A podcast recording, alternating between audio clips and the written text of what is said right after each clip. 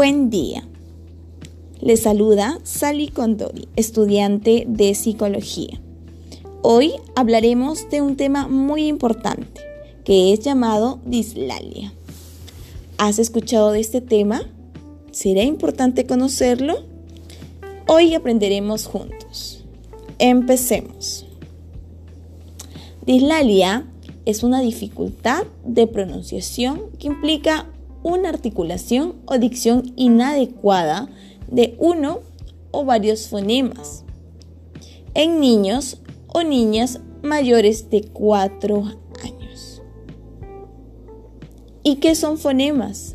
Fonema son los sonidos de las letras, por ejemplo, la A, la E, la I, la O o la U.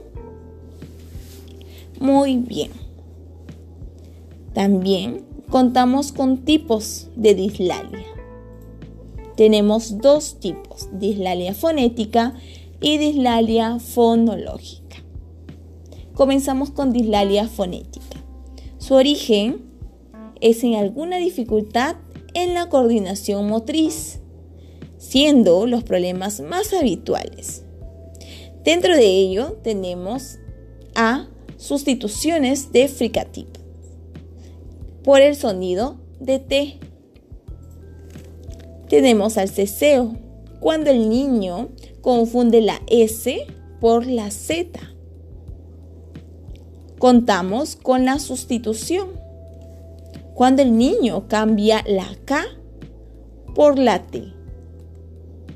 Rotacismo, cuando el niño menciona gomper por romper.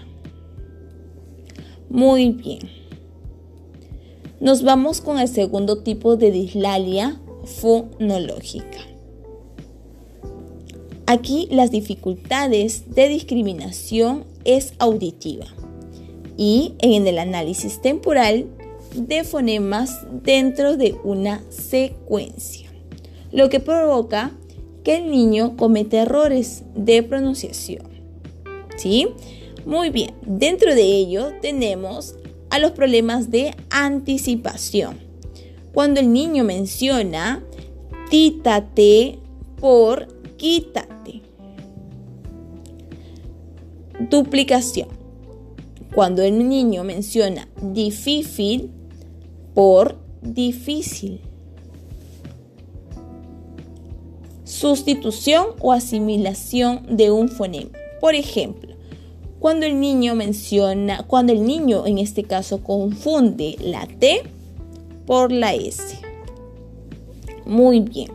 Aquí hemos tenido dos tipos de dislalia, en donde nosotros podemos diferenciar y ver, escuchar atentamente en nuestro niño, en el estudiante, cómo está mencionando cada palabra. ¿Sí? Recuerden de que esto se va recién a, eh, a, de alguna manera, los niños que son mayores de 5 años. ¿Sí? Porque los niños de 4 años recién están en un proceso madurativo. También hacer hincapié de que en las letras R o S capaz van a tener un poquito mayor de, dificultad en cuanto a lo que es el poderlo mencionar. ¿no? Cabe resaltar de que hay algunos eh, niños de que sí pueden mencionarlo con normalidad. Correcto, nos vamos a las causas. Aquí tenemos tres tipos de causas. Uno que es funcionales. Aquí se deben frecuentemente a un mal manejo o funcionamiento del aparato fonador, la pronunciación. Dos, tenemos problemas auditivos, cuando el niño a veces no oye bien y aquí podría no entender y aprender incorrectamente ciertos sonidos. Tres, tenemos orgánicas. Aquí son los defectos de los órganos que intervienen en el habla, como, el, el paladar o el frenillo lingual. Muy bien. Hemos conocido el concepto, hemos conocido los tipos de dislalia para poder en este caso diferenciar.